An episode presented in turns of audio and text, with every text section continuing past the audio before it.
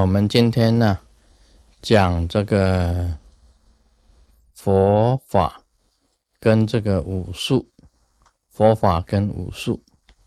首先呢，我们知道这个佛法本身是释迦牟尼佛啊师尊所传下来的这个法。在佛陀的时代里面呢，原始佛教里面，对于武术方面呢是比较这个排斥的，啊，对于所有的术法是比较排斥。原始佛教的这个部派里面呢，它分裂了以后啊。分裂了以后，差不多有二十个部派，也有十八部派，也有二十几个部派这样子的讲法。那各有各的这个立论。以后呢，就有这个小圣的这个佛教啊，也有大圣的佛教啊，最后才演变成为秘密的佛教，就是金刚圣。我们看佛教的经典呢。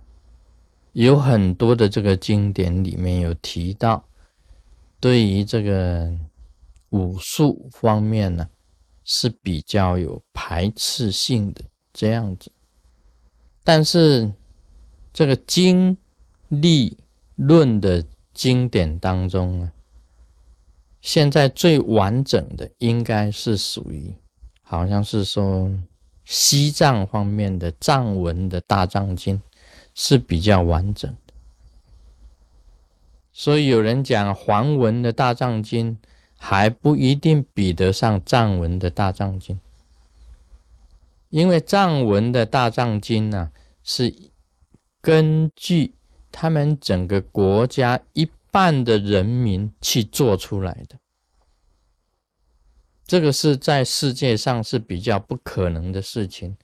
一个国家将近有一半个人民去做这个大藏经的这种工作，所以他这个甘珠尔经就是大藏经经历论的大藏经甘珠尔经，是整个国家的人民一半去做的，所以西藏佛教本身能够兴盛啊兴旺。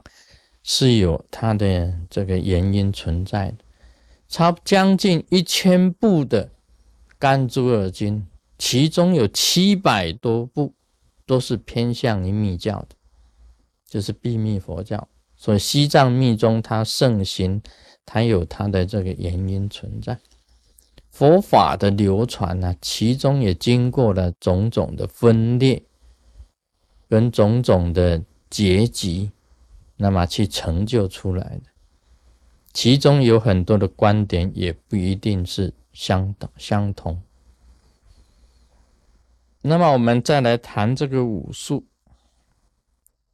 事实上啊，原始部派里面它本身就有武术的存在，所以释迦牟尼佛对当时的这个很多的术法。认为都是比较不就近的，也就是不是了义的。佛陀的意思是这样子讲，这个有了义的，了义呢意思就是讲，你直接啊去成就圆满的真如是了义的。但是有关于世俗的部分这一方面的学问，像哲学方面的。像天文啊、地理方面的，都是属于不了义的。那时候佛陀的意思是说，我一般来讲佛法就直接让你做这个圆满的这个觉悟真如这一方面的。对于另外世俗方面的，就比较忽视掉，因为这是不了义的。那么武术方面来讲起来，可以讲都是比较不了义的东西。但事实上，在佛典里面有没有？是有，是有，在佛典里面是有。像有一本经呢，就是《占察业报》啊，《占察业报经》啊，《占察业报经》里面呢，很多的它本身是属于啊占算方面的，占算方面。我看了很多的经典，像《出业经》就是属于天文的，在佛经里面是有。是有这些经，并没有完全给他，好像是说都否认掉。所以在佛法跟武术里面呢，要谈起来实在是很难。有些现在的这个现在的行者修行人说，我们不要谈武术，啊，武术都是属于外道。但是有些行者是容忍武术的存在，因为事实上啊。我们除了这个修行以外，啊，除了修行这个圆满的真如以外，还要兼顾到世俗的一面。世俗的方面，我们还是要兼顾的。所以，对于武术啊，个人的看法不同，每一个人的看法不一样。但佛典里面还是有武术的存在。单单以西藏密教了这个秘密佛教讲起来，一千部的大藏经里面有九百多部都是属于密教，《甘珠尔经》九百多有七百多部是属于密教的。密教里面呢有没有谈到武术？是有的，是有的。所以我们不能说把这个武术啊。啊，完全是用一种否定的扩解去否定它。我们认为啊，这个入世的这个哲学，我们也需要去明白，因为呢，还是有很多方面呢，利用方便的这个武术，还可以去度化众生。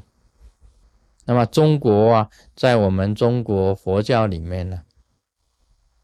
仍然用武术的方法去度化众生的很多，像唐朝一行禅师，善无畏的弟子一行，他是有天文的，他会观星象，他会算历书。我们这些通书啊，这个皇帝啊，在一行禅师的时候啊，他第一个建立的这个天文台，第一个利用。利用这个天文的星象啊，去计算夜、日、年、日时、夜时。他设计这个天文的仪器是一行禅师。你们只要看那个唐明皇的这个影带里面呢，里面就有一行禅师。一行禅师啊。他本身是修密教的，因为他是善无畏的弟子啊。那时候有三个开元三大士：不空、金刚智、善无畏。一行禅师啊，是善无畏的弟子。他里面提到天文跟地理的，天文跟地理，所以佛学里面呢。你也要学一点武术的这一种方面的这个知识，帮助度化众生，这是可以的。在我自己认为啊，这样子是可以。Om Mani Padme Hum。